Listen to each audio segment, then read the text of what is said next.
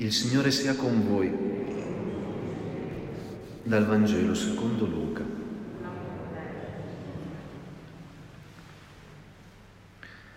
In quel tempo Gesù cominciò a dire nella sinagoga, oggi si è compiuta questa scrittura che voi avete ascoltato.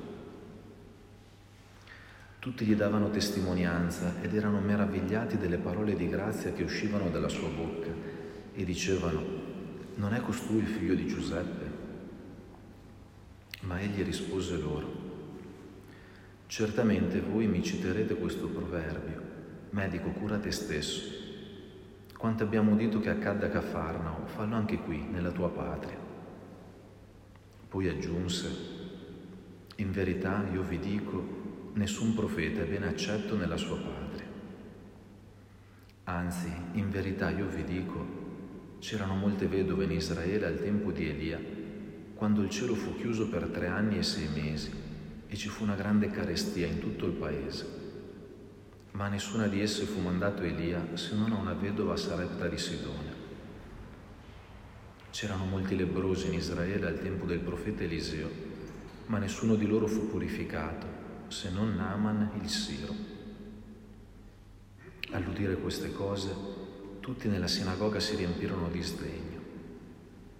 Si alzarono e lo cacciarono fuori della città e lo condussero fin sul ciglio del monte sul quale era costruita la loro città per gettarlo giù.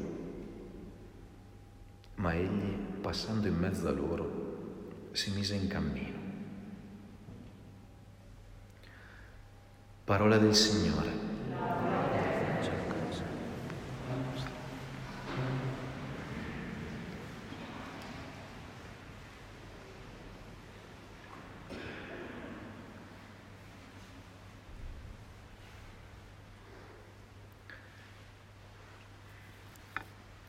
Siamo ancora anche in questa domenica, come nella domenica scorsa, nella sinagoga a Nazareth, il paese dove Gesù ha vissuto la maggioranza del tempo della sua vita.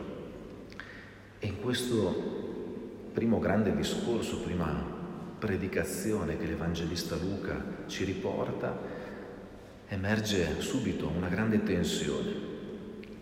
Da un lato la meraviglia, il desiderio di ascoltare questo predicatore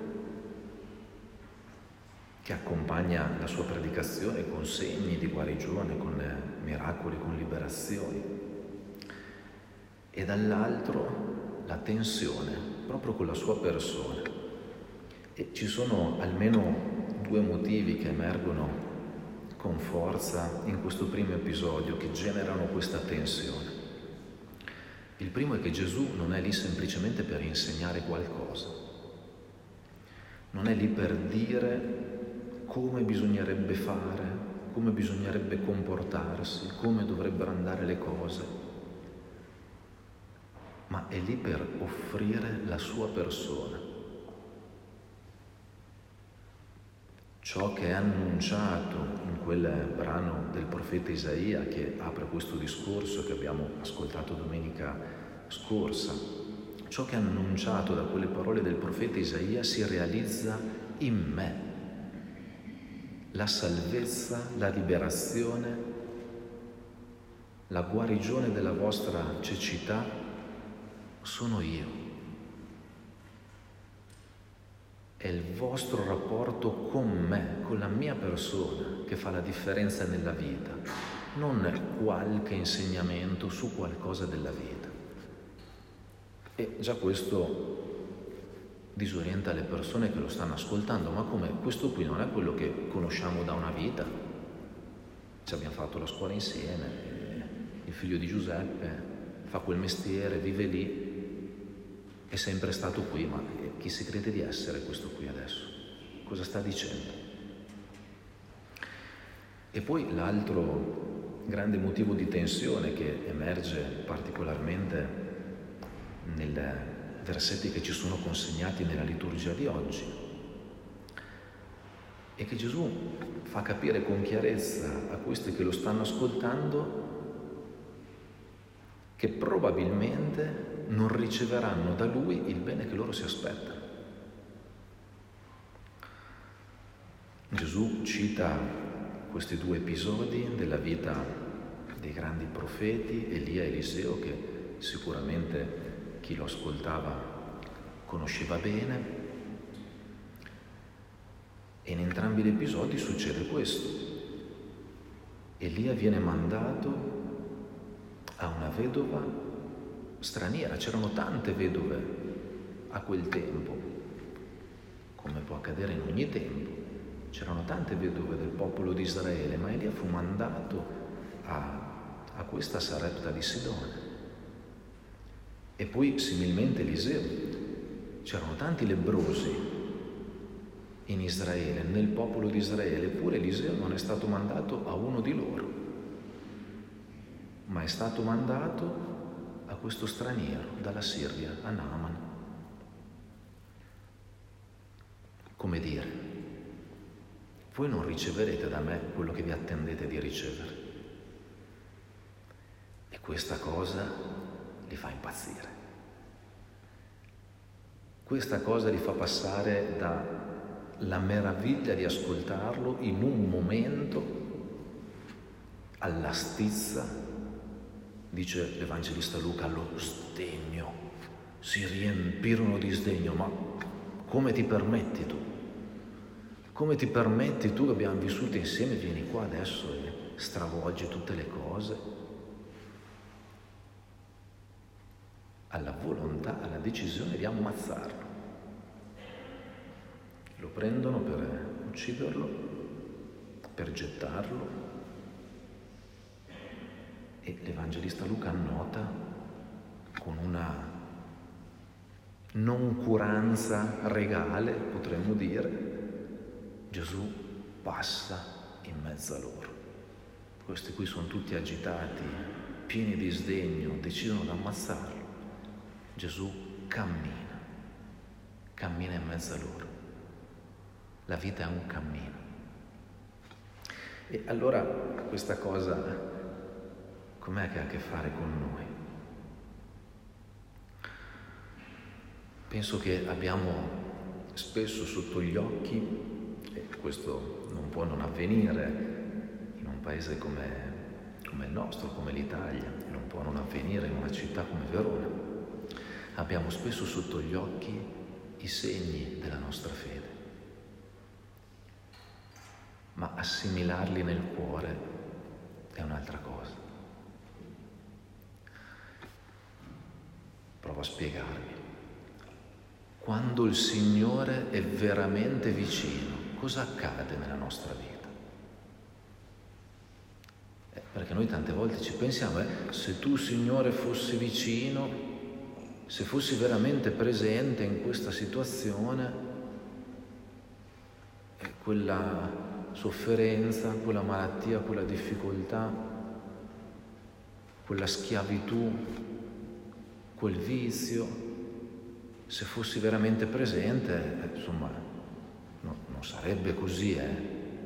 In fondo in noi gira un po' questa cosa, che era poi la stessa cosa che chiedevano gli ascoltatori di allora. Senti, sistema un po' le cose, facci qualche miracolo, facci qualche guarigione, facci vivere bene. Eppure i segni della nostra fede non dicono questo. Siete entrati in chiesa ed entrando in chiesa vi siete segnati col segno della croce, che poi abbiamo ripetuto all'inizio della liturgia. Tutta la nostra chiesa è chiaramente orientata a quel crocifisso bello grande, immerso in una cascata d'oro, il dono più grande che ci viene fatto. Quando il Signore è vicino nella nostra storia, nella nostra vita, ferita dal mistero del male, quando il Signore è vicino non risolve le cose, ma quando il Signore è veramente vicino ti dà la possibilità di amare e di lasciarti amare oltre ogni vicolo cieco, ogni male, ogni violenza, ogni situazione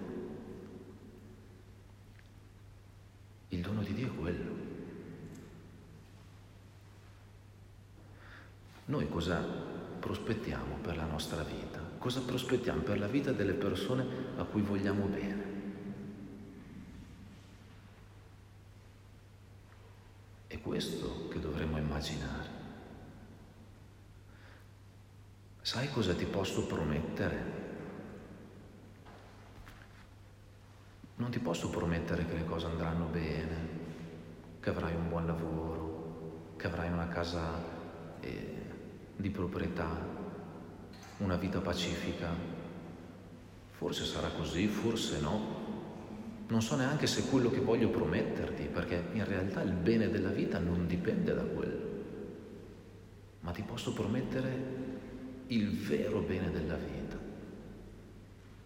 che qualunque cosa vivrai in qualunque situazione, anche quella che ti può sembrare la peggiore, la più faticosa, la più carica di sofferenza, la più ingiusta, in qualunque situazione, tu in Dio, in Cristo Gesù, puoi amare e lasciarti amare. Anzi, diciamolo nel verso giusto, non tu in Cristo Gesù, ma Cristo Gesù in te può amare e lasciarsi amare. Abbiamo ascoltato il famoso così chiamato inno alla carità di San Paolo, ma non è mica un... c'è, c'è ben poco romanticismo in questo inno alla carità. Se noi lo leggiamo e lo prendiamo per quello che è, ci diciamo la verità, è impossibile Anzi, diciamo di più, forse non è neanche desiderabile. Che bello questo inno all'amore. Allora, ok, guarda nella tua vita. Stai dicendo che quando sei trattato male, tu ami. Stai dicendo che quando subisci ogni ingiustizia, l'amore più grande è quello di un animo dilatato con una pazienza infinita.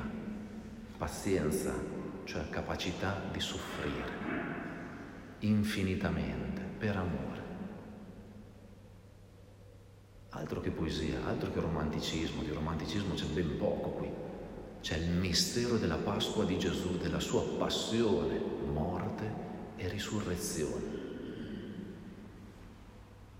Quello che si offre Dio è questo, la sua Pasqua il dono più grande che ci fai di partecipare alla sua Pasqua.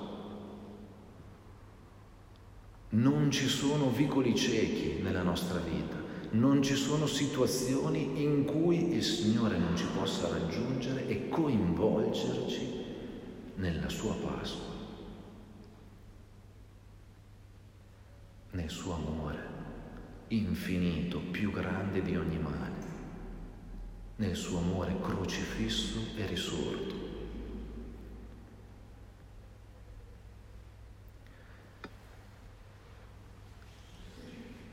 E per certi aspetti, permettetemi di dire così, in questo amore c'è ben poco di naturale. Bisogna intendersi sulle parole, però insomma penso che sia intuibile ciò che sto cercando di dire. L'amore è divino. E nell'amore che nella nostra storia si presenta sotto il segno della croce c'è ben poco di spontaneo, di naturale in questo senso. È una vocazione divina, quella all'amore. Pensiamo al matrimonio. Ora non mi posso e non mi voglio dilungare in questo momento.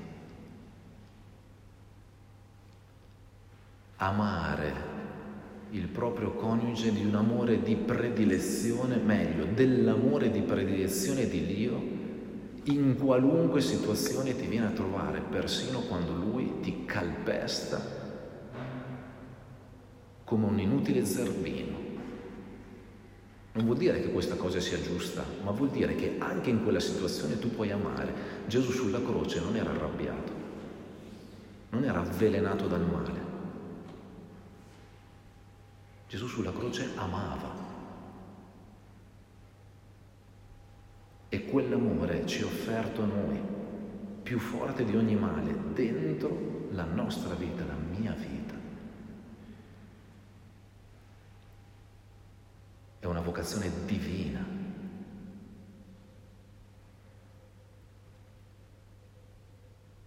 Forse, permettetemi la battuta, è più naturale l'amore di un vergine per il regno dei cieli, che non l'amore di due sposi in Cristo,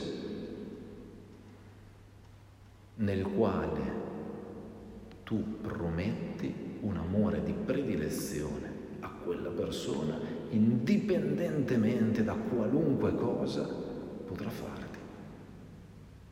Se non è una vocazione divina questa, altro che.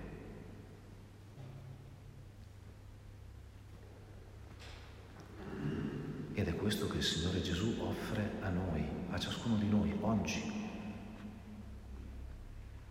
Guarda che probabilmente tu non riceverai da me i beni che tu pensi di ricevere, perché non sono venuto per metterti a posto le cose.